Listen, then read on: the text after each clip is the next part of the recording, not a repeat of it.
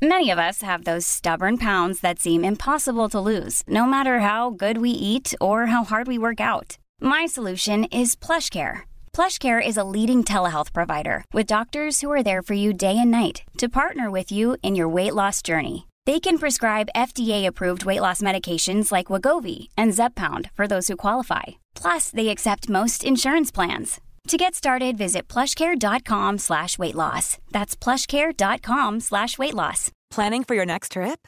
Elevate your travel style with Quince. Quince has all the jet setting essentials you'll want for your next getaway, like European linen, premium luggage options, buttery soft Italian leather bags, and so much more. And is all priced at 50 to 80% less than similar brands.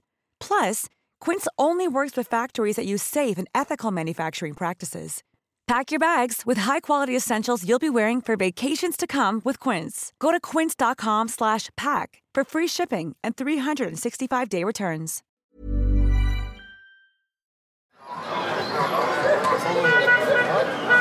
ويلي ويلي ويلي ويلي ويلي ويلي اه وقلبي انتوا بعدكم بالاوهام وانا ببني بالاحلام كل شي عندكم لبعدين شوف وانا وين Shepli Niavarani. Skådespelare som föddes mitt i revolutionen i Iran flydde med sin mamma till Sverige för att sedan efter en lång tid återförenas med sin lilla syster och pappa i Sverige. Efter några år i städer som Malung och Hammarstrand flyttade familjen till Upplands Väsby. Karolinska sjukhuset lockade mamma, som var barnmorska. Någon gång då insåg Shepley att han faktiskt var dålig på fotboll. Att det som var roligt, det var filmandet och allt det kreativa däromkring.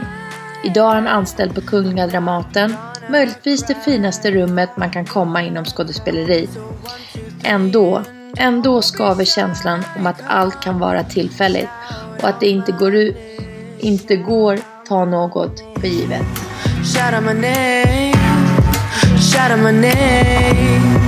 Shout out my name Shout out my name Shout out my name Just shout out my name Shout out my name Hej och välkomna till podden Resan hit, Shebly Niavarani. Hej, tack. Jag, jag sa det lite svenska ändå. Du sa det. Nej men du var en bra blandning. ja, Niavarani. Mm, Man kan säga, alltså, man kan säga den, jag har inga problem med liksom eh, exakta uttal och så. Men, men man har ju, jag är ju van med alla möjliga uttal också. Speciellt på mitt förnamn, du vet ju själv hur det är. Liksom. Ja. mhm. Kently har jag fått höra också. Man bara, va? Shobline. Eh. Eh, Niavaran, är, alltså, Niavaran är ett område i norra Teheran. Ja. Eh, är, är det någon anknytning till, är ni därifrån i släkten eller är det tag liksom? Alltså det, de historierna jag har hört, eller vi har hört, är att eh, jag hade ju, alltså min, min farfar jobbade på ett sjukhus som var där, som var anknuten med, med Nevaran. Mm. Just det. Och, eh, och de gick ihop ett gäng eh, och liksom bildade namnet Mm. eh, Niavarani. Som betyder alltså en person från Niavaran. Precis. Liksom eh, så det är det. Sen finns det lite olika historier men vi har egentligen ingen anknytning så liksom. Mm. Och jag, jag växte upp eh, i Gohardasht i Teheran. Det där Och är det mina- lite norr, nordväst eller? det är en väldigt bra fråga. Låt, Ah, okej. låt mig ringa ett par samtal. men där, Men där, Shebly, vi, vi ska faktiskt, du ska få berätta, var och när föddes du? Jag föddes eh, juli 1979 i Teheran, Iran. Och inte i Niavaran-sjukhuset då? Eh, nej, i ett annat sjukhus som jag har glömt namnet på. Det gör inget. Men eh, där föddes jag och, eh, och där levde jag mina första nästan nio år. Det är som jag nästan, coolt. Ja, precis. Där har vi en Vi, vi gemensam... har ju identifierat att vi är lika gamla och vi Ja. fyller jämnt i år. eh, Och har pratat eh, 40-årsfest här i 15 minuter innan Ja. inspelning. Och vilka fester det kommer bli! Alltså, shit. Eh, 79 är ett väldigt bra år för Ja. oss som föddes. Precis. Men ett väldigt, eh, vad ska man säga, ett ehm, stort historiskt år i Iran. Ja. För det var ju revolution då. Precis, och nyss var det ju någon form av, eh, eh, vad ska man säga, jubileum eller vad man ska säga. Jag håller på att säga firande. Firande var det inte men, men det var 40-årsdagen för, mm. för revolutionen. Så, så ja, vi föddes ju in i det så man är liksom lite revolutionsbarn. Och vi bodde mm. kvar där. Eh, min mamma är barnmorska ursprungligen, min pappa är arkitekt. Och, eh, och de bestämde sig för att liksom försöka att, eh, leva kvar så länge som möjligt trots att kriget bröt ut. Och sen vart det ju värre och värre situation eh, i och med liksom att kriget eskalerade. Och till slut så blev det ohållbart. Så Ehm, jag och min mamma lämnade Iran och eh, åkte över till eh, Turkiet där vi eh, levde gömda i, i, i så dryga två månader. Och, och sen så fick vi möjlighet att eh, resa ut till Europa då, och det blev Sverige. Och var det slump att det blev Sverige? Eller var det... Eh, ja, alltså jag har ju väldigt många släktingar i USA och Österrike. Och den första tanken var ju såklart USA då, som de flesta andra. Men det blev ju svårt för iranier väldigt mycket, mycket på grund av eh, eh, den här gisslantagandet som fanns, som var på ambassaden iranier blev plötsligt liksom människor man inte ville ta in i landet. Så det blev jättesvårt. Sen fanns det ju möjligheter, det fanns ju säkert saker till man kunde göra. Och jag, jag tror också att det fanns väl en, en, en idé om att, att um, inte Um, att man kanske inte skulle bo i Sverige hela tiden. Liksom så här. Men, men vi kom hit och sen så ett år senare, lite drygt. Så... Stockholm eller?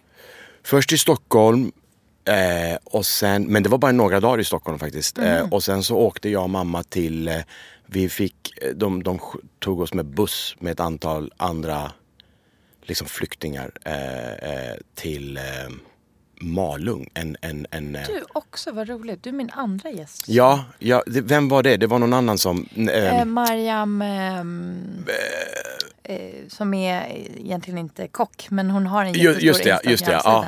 Eller hon är kock också förstås. Men hon, eh, hon jobbar på Sveriges Radio. Ja.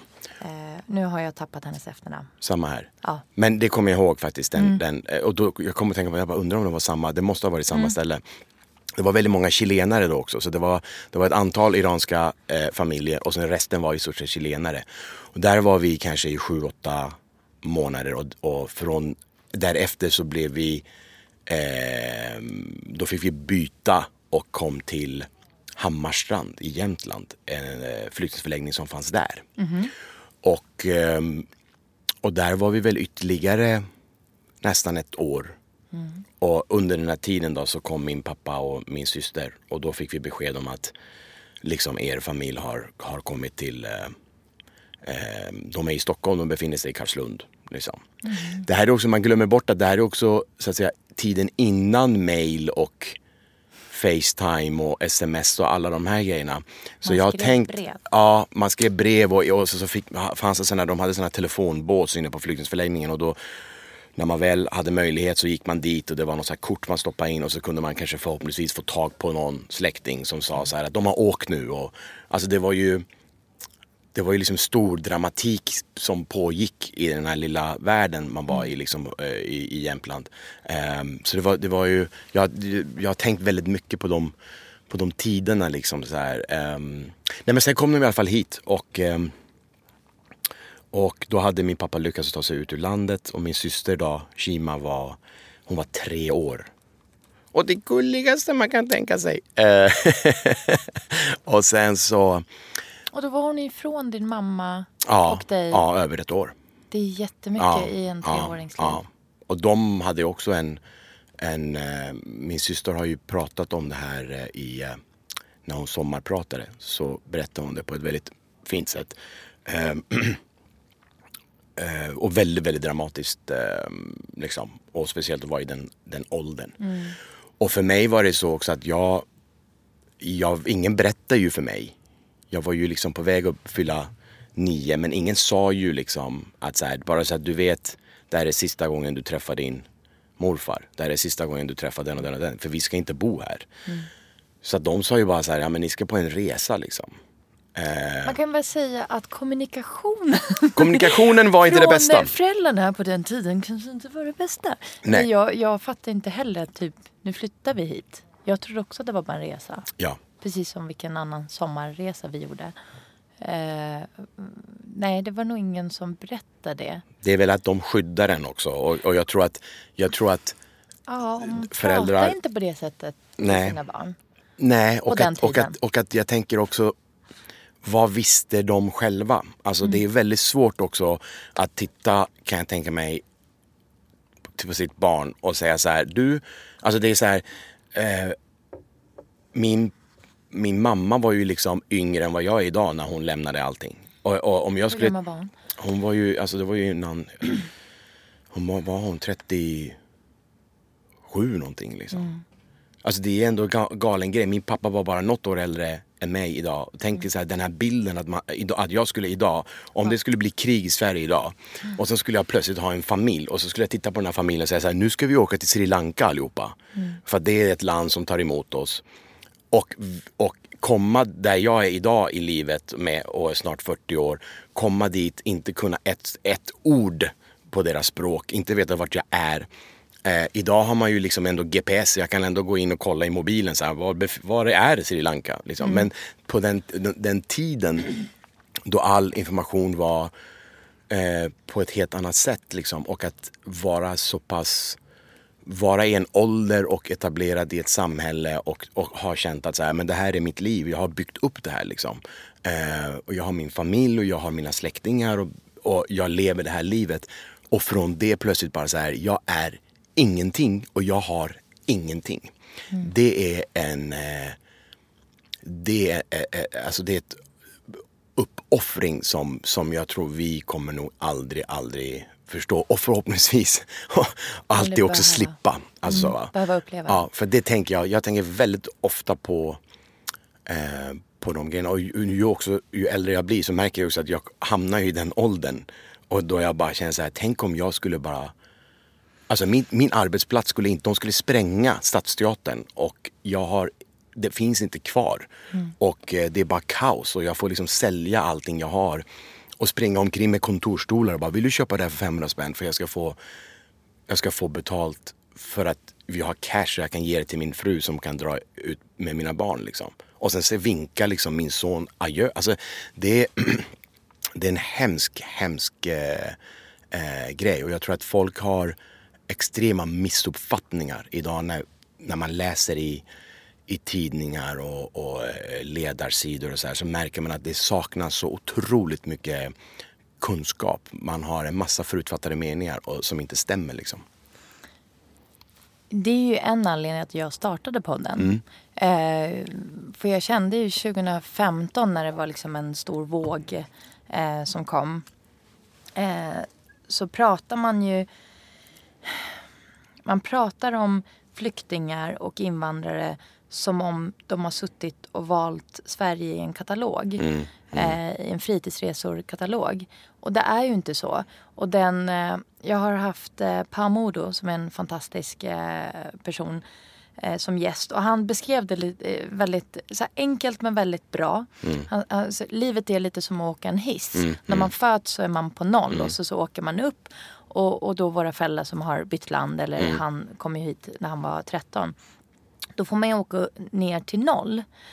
Och vet du, det värsta är att i vissa fall får man till och med åka till minus. Ja. Och så ska man jobba upp sig igen. Ehm, det är ju den uppoffringen som du pratar om som våra föräldrar gjorde.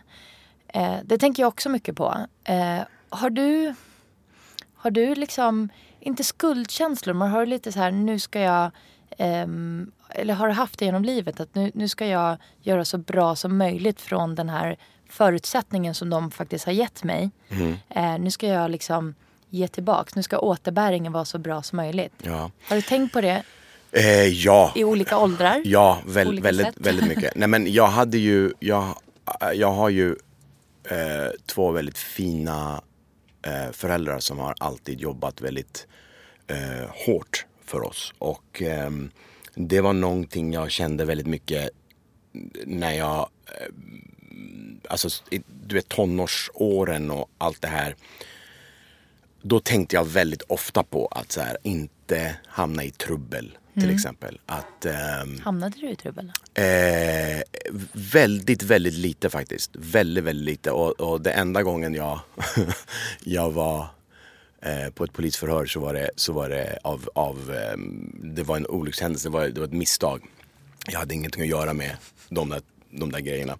Och det förstod de, så de visste om det. Men, men, och jag kommer ihåg till och med då så sa min pappa så här, det här berättar du aldrig för din mamma. Liksom så här. Jaha, oj, Ja. så din mamma slapp? Ja, hon vet fortfarande inte om det men hon kommer få reda på det nu. Men, men då Tror sa du min att pappa... de kommer lyssna på det här? Ja, ja, gud ja.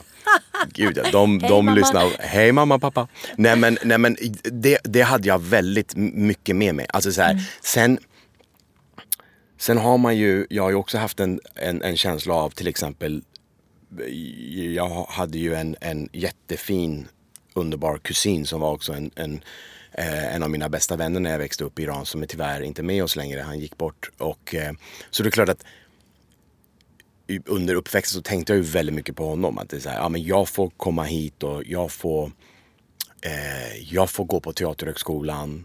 Eh, jag får göra det här och jag får göra det här och jag får åka till Österrike, jag får åka till USA och hälsa på dem och göra det och det och det. För han varit kvar i Iran? Han var kvar i Iran och sen så blev han sjuk och, och eh, gick bort för några, eh, några år sedan. Han var några år yngre än mig och hade ett, ett väldigt, väldigt svårt liv.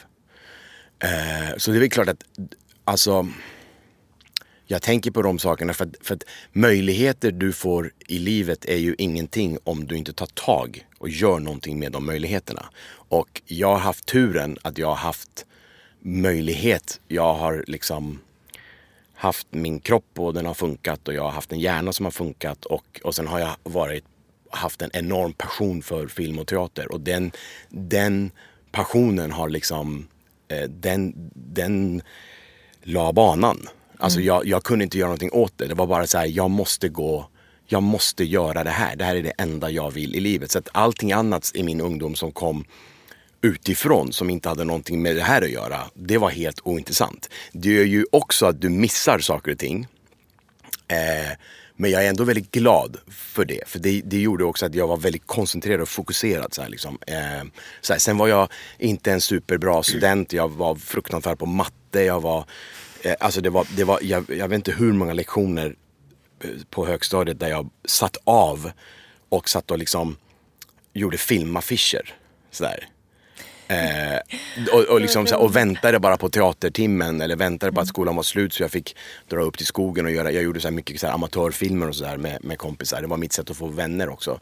Och tjejer. Men, men gör film. Det var inte fotbollsplanen utan. Nej, nej alltså, när vi bodde i Övik, det var det, alltså, vi bodde ju i Övik när vi fick uppehållstillstånd, då bodde vi i Örnsköldsvik.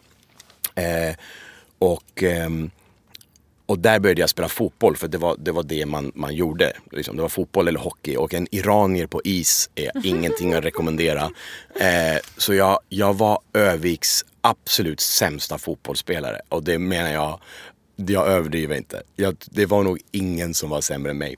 Jag var lite bättre eh, som målvakt sen men men det var, det var ju ett, ett, man fick kompisar och så. Jag har fantastiska minnen av också att förstå eh, förstå liksom Sverige och förstå eh, det sammanhang jag var i. Så det var ju en perfekt, alltså sport är ju en jäkligt bra grej liksom att komma in. Eh, och vi hade en fantastisk tränare, sett.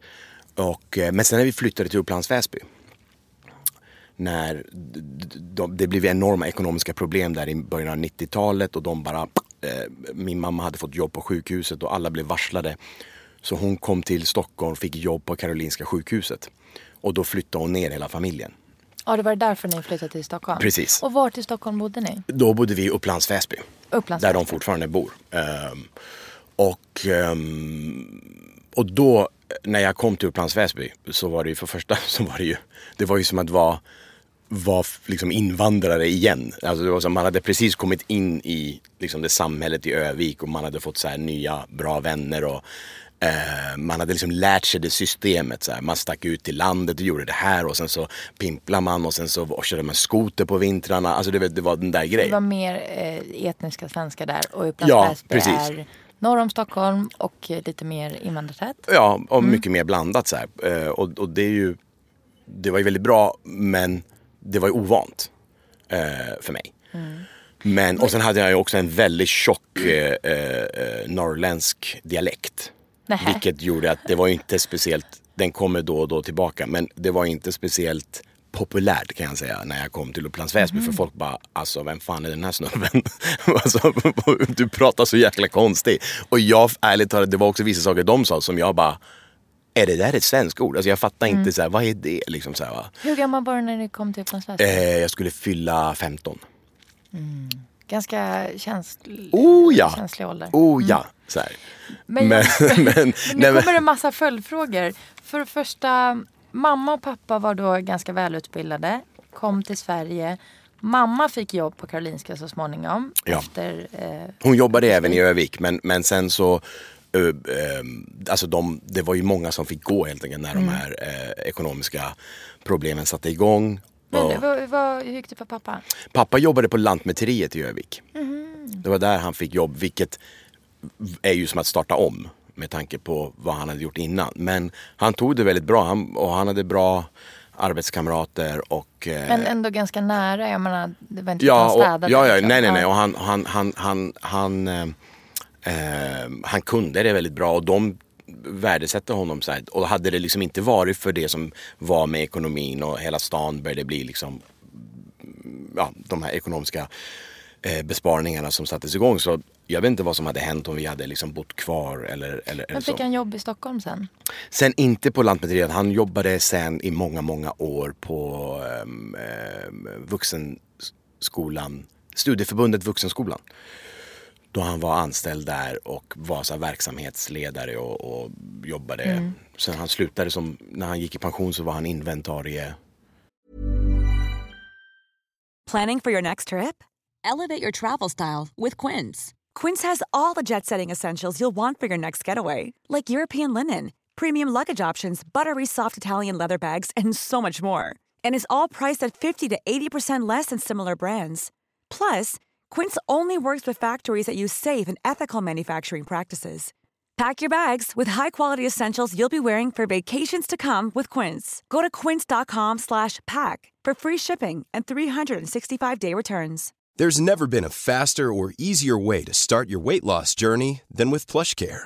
PlushCare accepts most insurance plans and gives you online access to board-certified physicians who can prescribe FDA-approved weight loss medications like Wigovi and Zepbound for those who qualify. Take charge of your health and speak with a board-certified physician about a weight loss plan that's right for you. Get started today at plushcare.com slash weight loss. That's plushcare.com slash weight loss. plushcare.com slash weight loss. Imagine the softest sheets you've ever felt. Now imagine them getting even softer over time. That's what you'll feel with Bowl and Branch's organic cotton sheets. In a recent customer survey, 96% replied that Bowl and Branch sheets get softer with every wash. Start getting your best night's sleep in these sheets that get softer and softer for years to come. Try their sheets with a 30-night guarantee. Plus, get 15% off your first order at bowlandbranch.com. Code BUTTERY. Exclusions apply. See site for details. eh, chef för hela Stockholmsregionen. Så han, han, han, han jobbade hela vägen. Ehm, Kan man säga att småstadslivet var, gjorde er ändå gott? Du Ja, kom in i sammanhanget, eh, ja. sporten, även om du inte var så Ja. duktig. Jag var fruktansvärd. Jag har bett om ursäkt. jag har bett alla, alla i Säkert om folk som ursäkt. sitter fortfarande och tänker på att det var den jäkeln som släppte in så många mål. Ehm, och sen, men att mamma och pappa fick jobb och kom in i jobbsammanhang. Det tror jag är, jag tror att det är liksom en stor del av att, om vi nu ska prata lite integration, så är det ju det ett sätt att komma, det är ett bra sätt.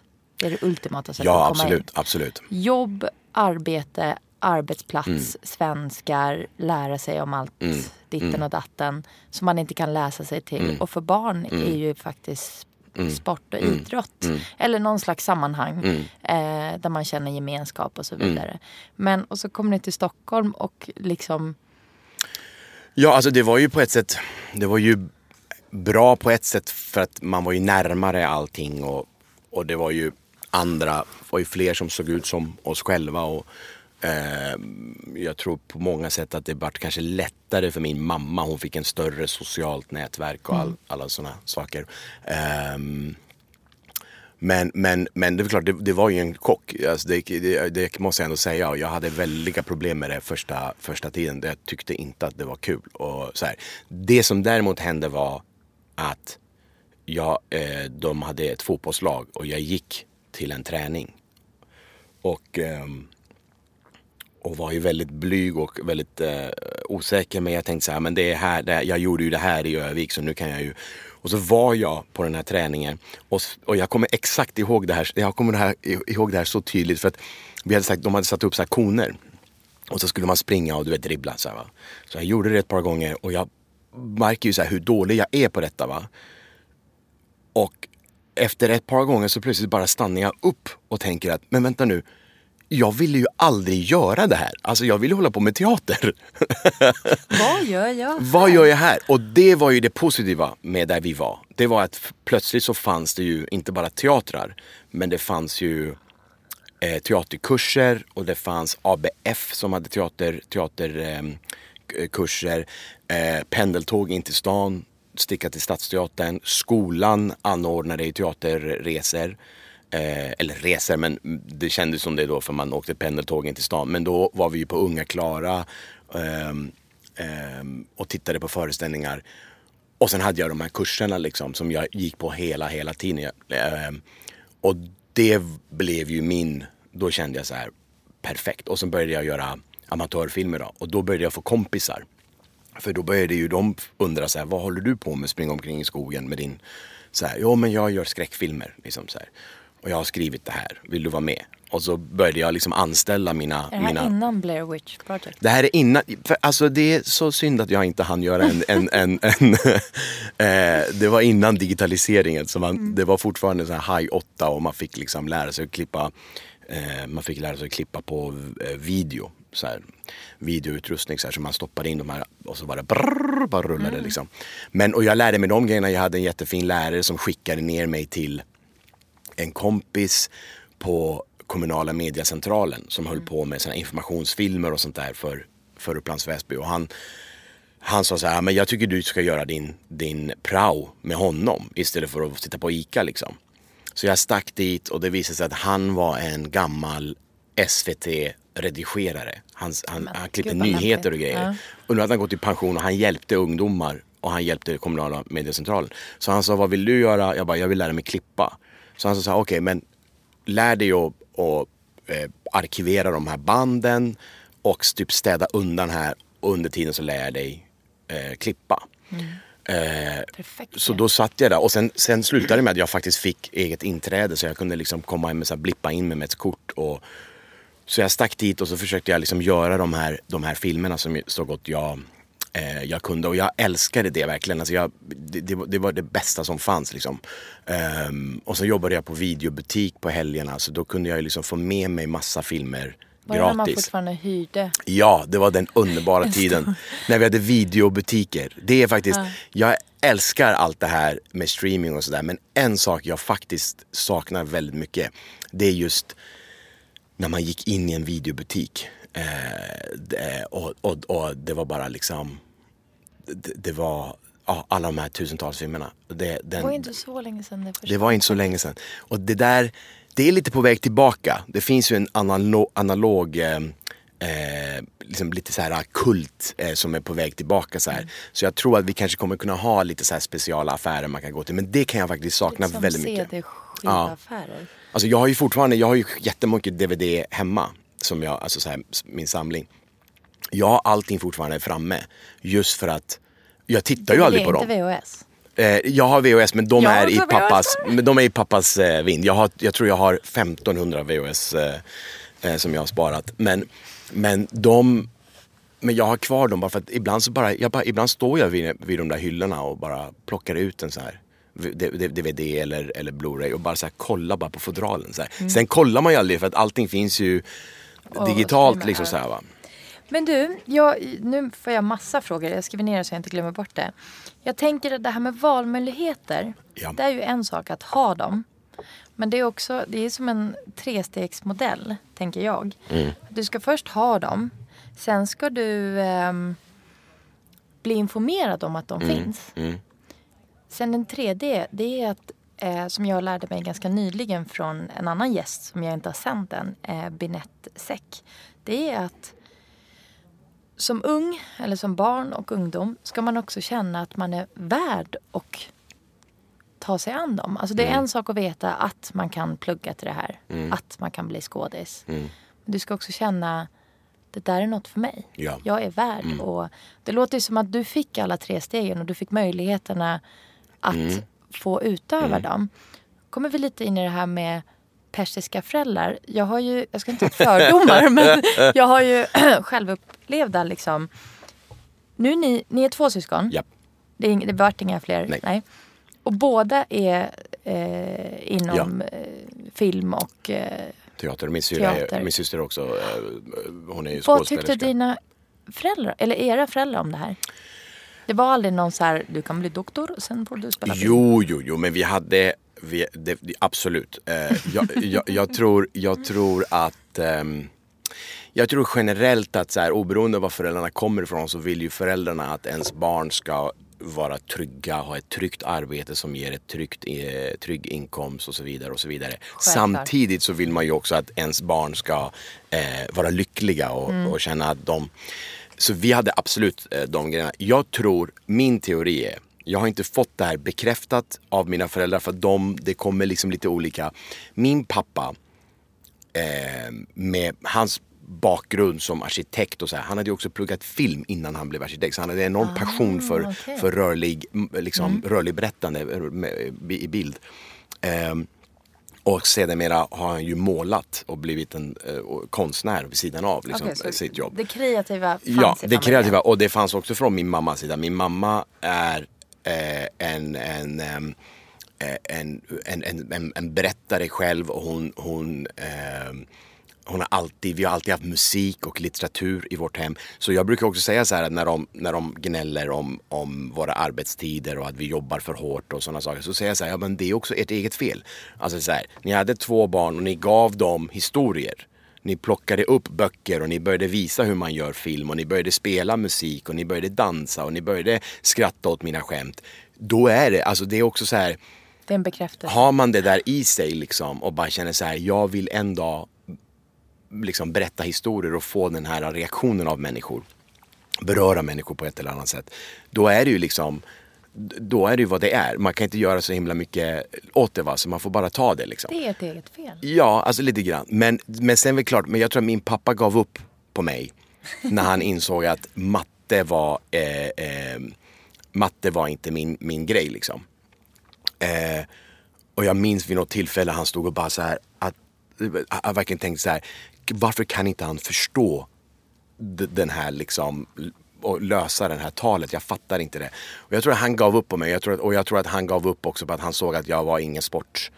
Sport, eh, kille. eh, men jag började hålla på med de här filmerna. Och, och då var han och, och han satt och tittade och han kom med förslag och klipp ner den här, den är för lång eller den är skaka inte så mycket med kameran. Så här, följ karaktären istället, rör kameran när karaktären går. Alltså sådana enkla.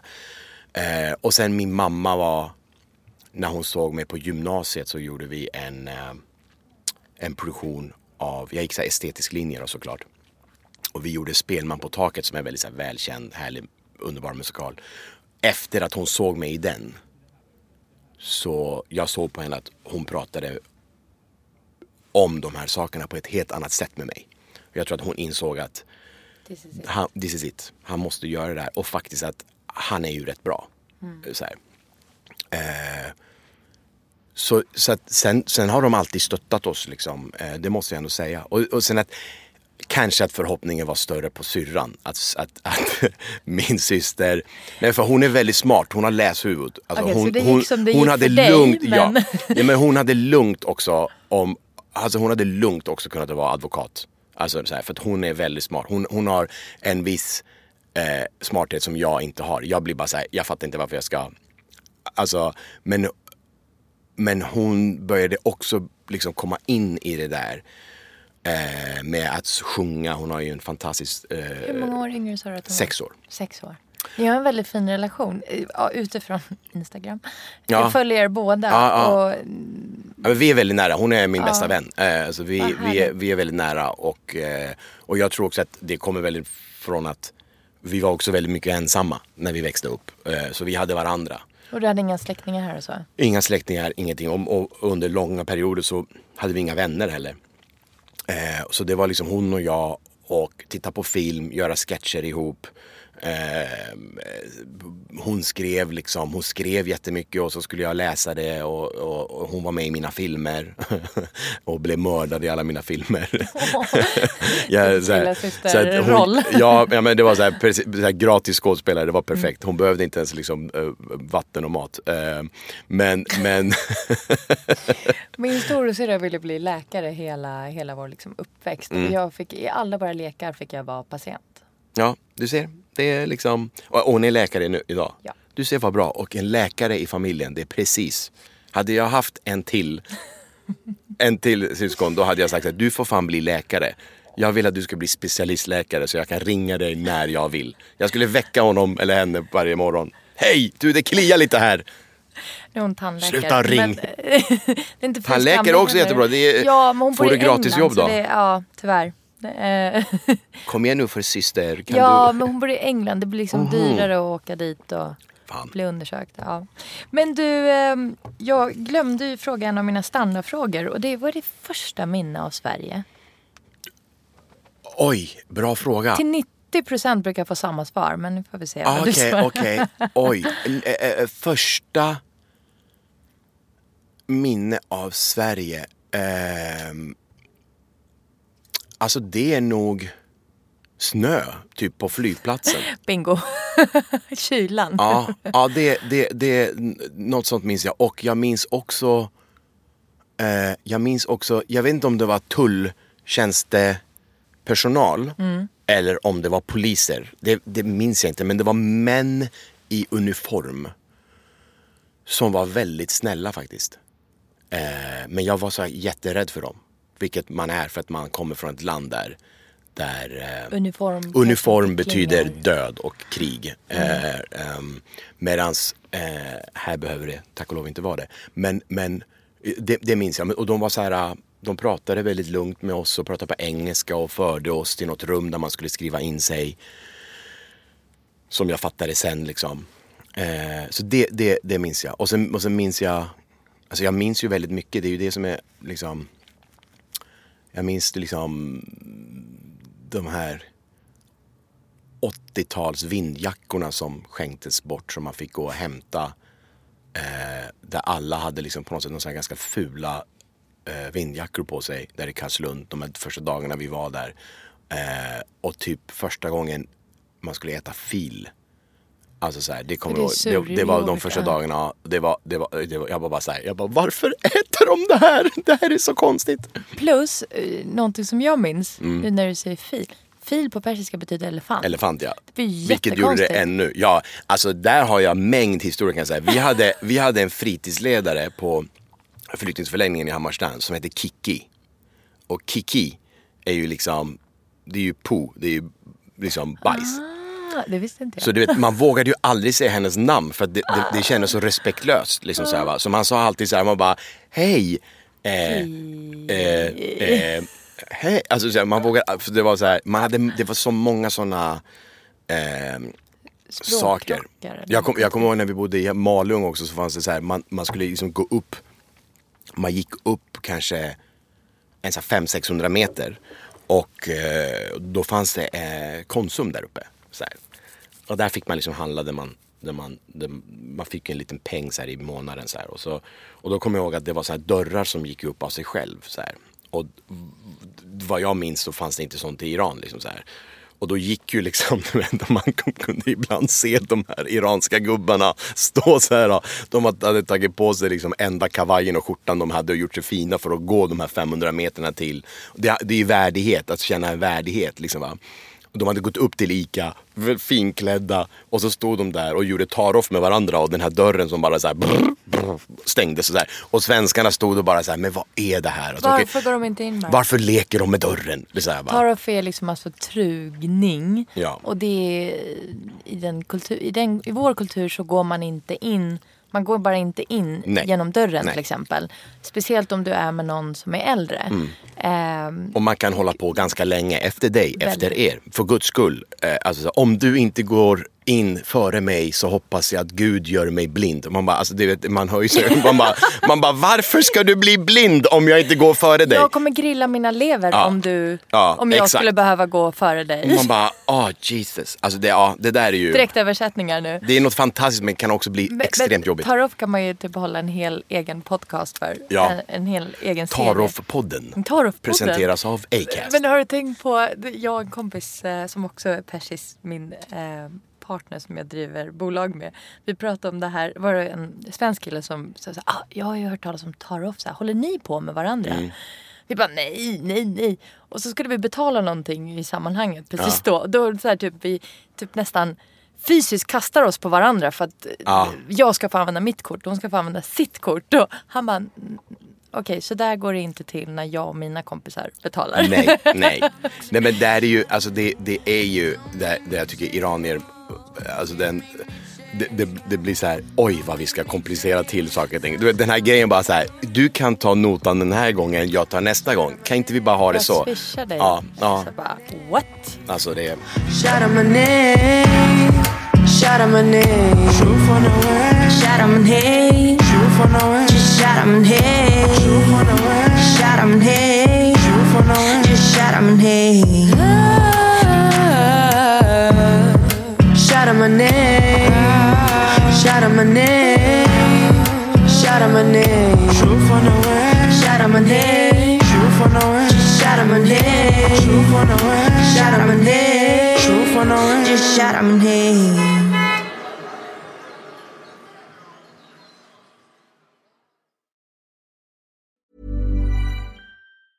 Even when we're on a budget, we still deserve nice things. Quince is a place to scoop up stunning high-end goods for 50 to 80% less than similar brands. They have buttery soft cashmere sweaters starting at $50, luxurious Italian leather bags, and so much more. Plus, Quince only works with factories that use safe, ethical, and responsible manufacturing. Get the high-end goods you'll love without the high price tag with Quince. Go to quince.com slash style for free shipping and 365-day returns.